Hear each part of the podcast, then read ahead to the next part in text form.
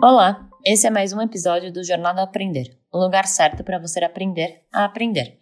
Eu sou Marcela Quintela, CEO da EJ, e hoje eu vou entrevistar a Antonieta Megali. Antonieta, será que você pode se apresentar para a gente? Com certeza, Marcela, é um prazer estar aqui com vocês hoje. Então, como a Marcela já introduziu, meu nome é Antonieta Megali, eu sou professora e pesquisadora na área de educação multilingüe. Eu sou formada em pedagogia e em comunicação social, fiz mestrado e doutorado em linguística aplicada e atualmente eu sou coordenadora do Instituto Singularidades, professora do curso de pedagogia e professora da Unifesp no programa de pós-graduação em letras. Pela apresentação da Antonieta, acho que vocês já adivinharam o que vamos falar, falar hoje, né? É sobre educação bilíngue. Educação bilíngue não é a mesma coisa do que aula de inglês, você sabia? O ensino bilíngue aumenta o tempo de exposição ao idioma, se comparado às aulas semanais que você tem sobre ele. O grande diferencial dessa metodologia é ganhar fluência em outra língua sem estar preso exclusivamente aos aspectos gramaticais dela. Os estudantes aprendem um contexto mais imersivo, utilizando os idiomas em situações reais, em casa e na escola. Antonieta, você pode nos contar mais sobre o impacto de uma educação bilíngue? Com certeza, Marcela. Antes da gente ir direto para os impactos, eu vou falar um pouquinho e complementar as informações que você já deu sobre o que é o ensino bilíngue, para que a gente consiga, junto com quem está ouvindo a gente, tecer uma linha de pensamento coerente. Então, a educação bilíngue, ela tem como finalidade a formação integral desse sujeito. O que, que quer dizer isso? A gente pensa hoje em dia na educação bilíngue, e aí eu vou trazer outras informações e já vou respondendo a sua pergunta.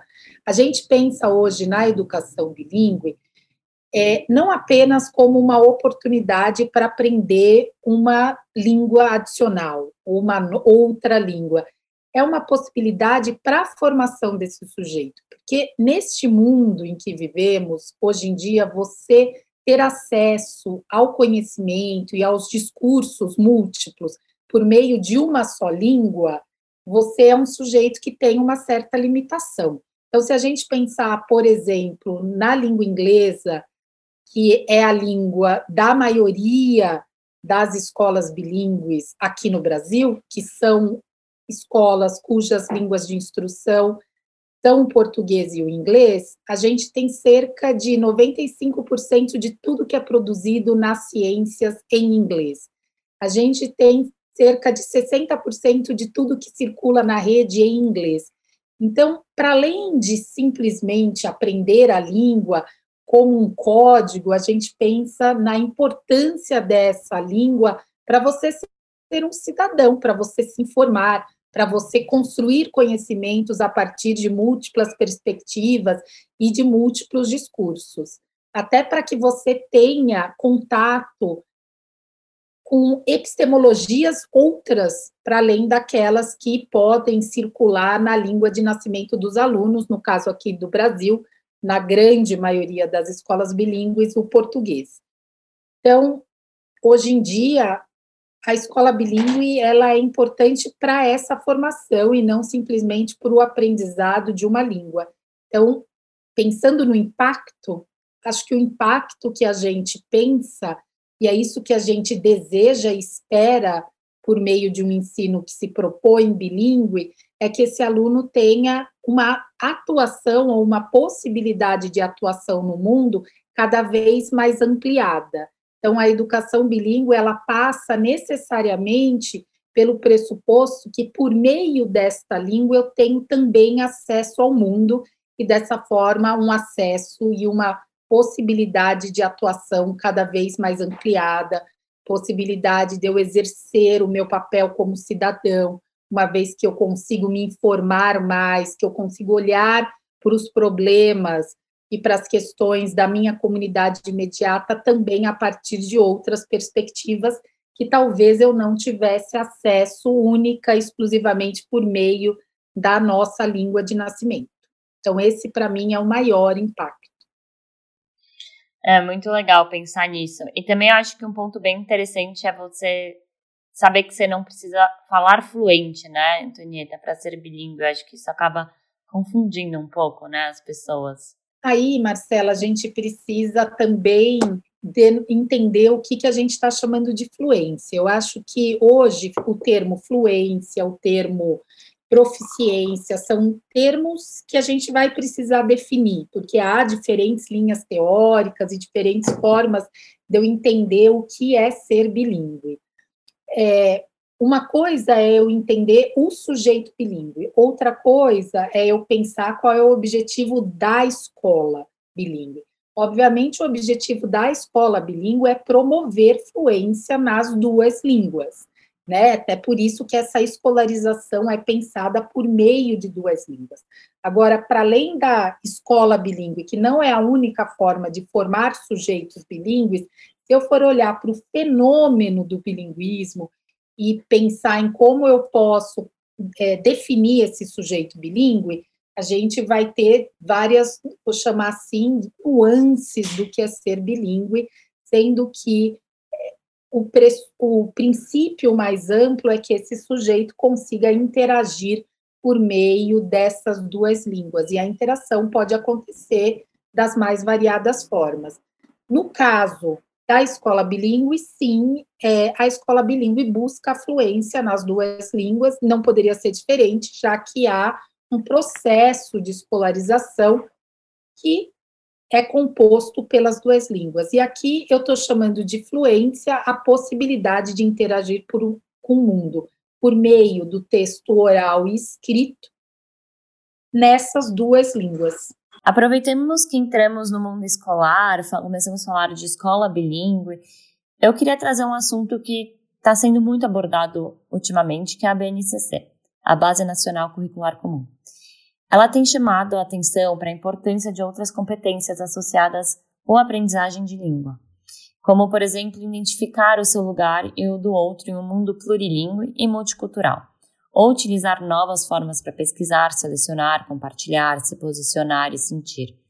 Você pode nos contar mais como essas habilidades podem ser exploradas? A BNCC, ela menciona o ensino de línguas, e no caso, o ensino de inglês. É a primeira vez que a gente tem um documento que define que a língua que deve ser ensinada na escola é o inglês, porque anteriormente havia a exigência, desculpa, para que a escola escolhesse qual seria essa língua estrangeira, língua moderna, como era denominado. Hoje em dia é o inglês. E aí eu vejo várias problemáticas antes de eu entrar na sua pergunta, mas falar um pouquinho da BNCC mais amplamente.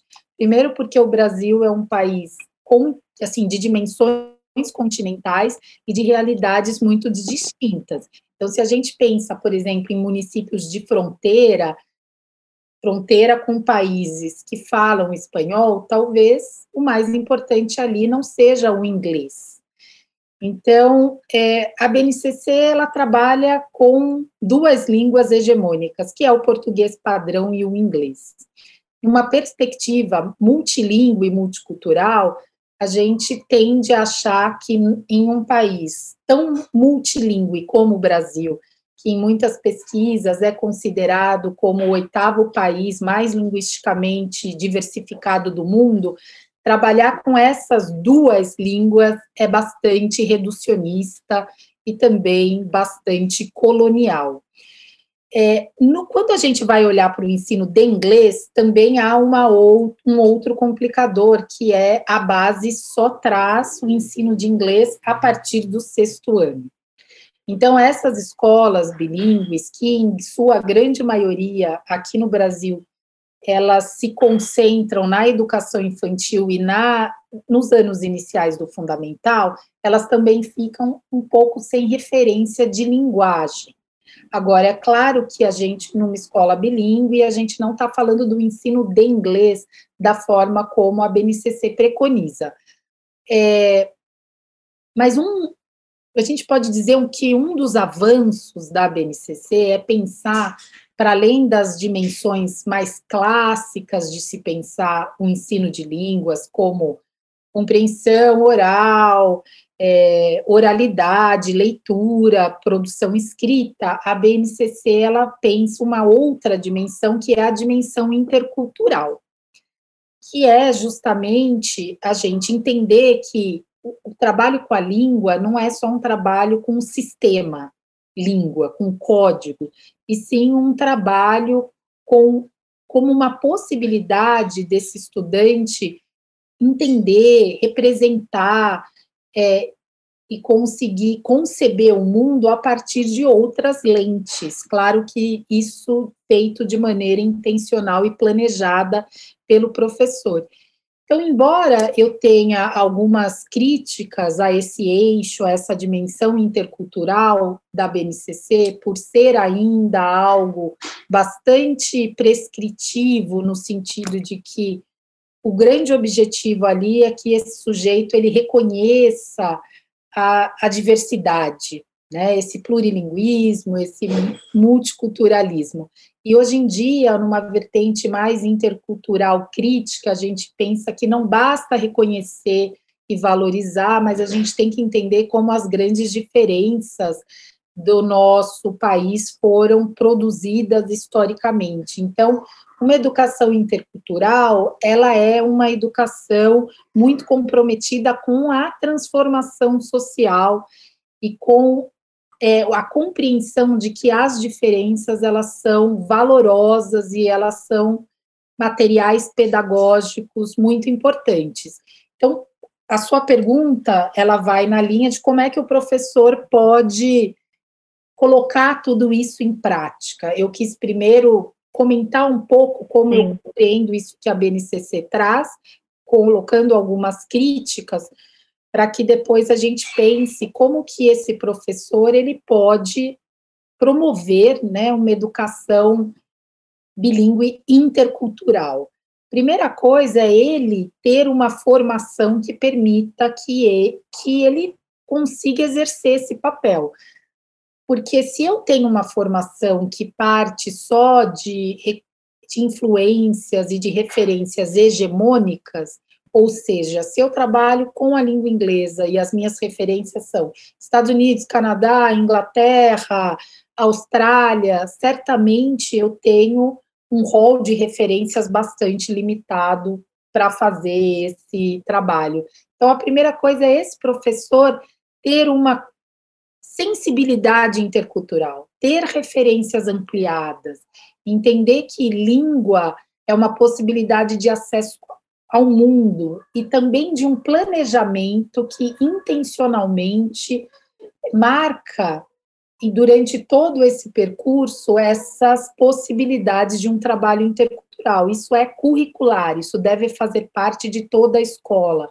Com isso, toda a escola deve refletir sobre quais são os objetivos de promover uma interculturalidade entre aqueles alunos, porque infelizmente ainda existe uma visão de multiculturalismo que é bastante superficial, que muitas vezes se refere ao que eu brinco de denominar de foods and festivals. A gente estuda a comida de vários países, a gente estuda as festas, o que as pessoas vestem, isso não tem nada a ver com essa interculturalidade crítica ou com multiculturalismo interativo, como alguns autores definem. Então, a, o primeiro passo é esse professor se formar para tal. E eu continuo sempre batendo na mesma tecla, que é o professor é a peça fundamental dessa escola. E aí não há receitas, não há um guia que o professor vai seguir porque cada escola deve pensar em como desenvolver o seu currículo intercultural, que está conectado com aquela comunidade que a escola re, re, recebe e com o próprio território. Então, não há um conjunto de passos que esse professor deve seguir, e para isso ele tem que ter uma formação bastante consistente. É sair do estereotipo, né? Acho que isso é bem importante. Acho que a gente, além disso, né? É, muitas vezes esse trabalho ele fica muito relacionado aos estereótipos e esses estereótipos em nada têm a ver com uma educação intercultural crítica, que promove esse encontro com o outro, cujo objetivo central não é o outro, sou eu. É, eu encontro outro para conseguir pensar e refletir sobre o meu papel, sobre o meu lugar na sociedade, sobre o que é ser um aluno dessa escola, daquela cidade, no Brasil. Então, é, é, é quase como olhar para o mundo para que eu consiga me olhar com olhos é, que estranhem os discursos que são produzidos localmente. Vamos mudar um pouco de assunto. No Brasil, ainda temos níveis muito baixos de proficiência em línguas estrangeiras. E sabemos disso, porque o acesso é uma grande barreira que muitos jovens e adultos encontram na hora de aprender. Hoje contamos com muitas ferramentas de baixo custo, que ajudam a resolver essa lacuna, além de trazer um componente interativo e divertido para a aprendizagem de todas as idades.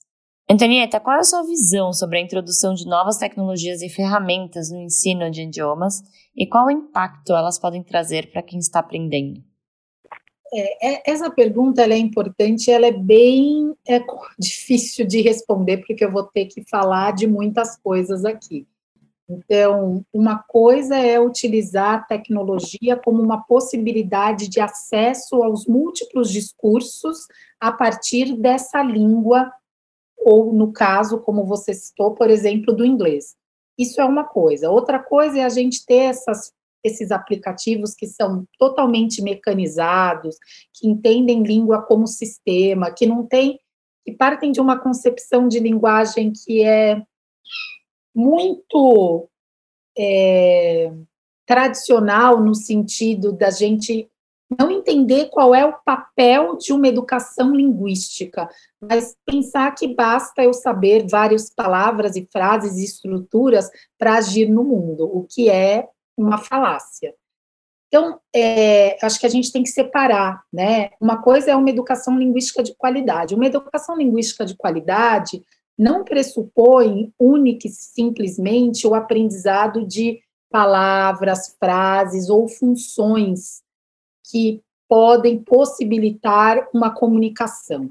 Uma educação linguística crítica, é isso que eu defendo, é que por meio dessa língua, né, eu consiga olhar para o mundo. E aí eu acho que sim, a tecnologia é uma grande aliada o que é diferente da gente pensar que a aprendizagem de línguas se dará ou uma educação linguística vai acontecer por meio de ferramentas que entendem língua simplesmente como um sistema que o aluno tem que aprender e é, enquanto ele aprende a língua, hoje em dia a gente pensa que ele não aprende só a língua, ele aprende sobre o mundo. Antonieta, para finalizar o episódio, normalmente a gente põe nas nossas redes sociais uma pergunta, conta um pouco qual vai ser o assunto do próximo podcast e a gente deixa nossos ouvintes fazerem. E a pergunta de hoje foi do Leonardo. Oi, gente, tudo bem? Meu nome é Leonardo, eu ouço podcast já tem um tempinho. O meu inglês ele é meio básico e eu queria algumas dicas para conseguir melhorar o meu aprendizado. Obrigado. Leonardo, muito obrigada pela pergunta. É, essa é uma pergunta importante, sempre como a gente pode melhorar a, a língua que a gente está já estudando, para que a gente consiga, por meio dela, acessar o mundo e interagir com mais facilidade. Acho que a primeira dica, eu como sou professora, não vou fugir disso, é que você continue estudando, é estudar. Estudar é sempre muito importante, mas tenho certeza que não é essa dica que você espera. Então, eu acho que é recorrer mesmo à tecnologia que a gente já falou aqui, né, assistir filmes, ouvir músicas, e aí você pode pensar em assistir filmes com a legenda em inglês para você ir acompanhando, é, ouvir música junto com a, com a letra, fazer esse exercício diário, 15 minutos, se comprometer a 15 minutos por dia, eu vou fazer isso e vá fazendo um glossário das palavras expressões que você não conhecia e retoma no outro dia, antes dos próximos 15 minutos.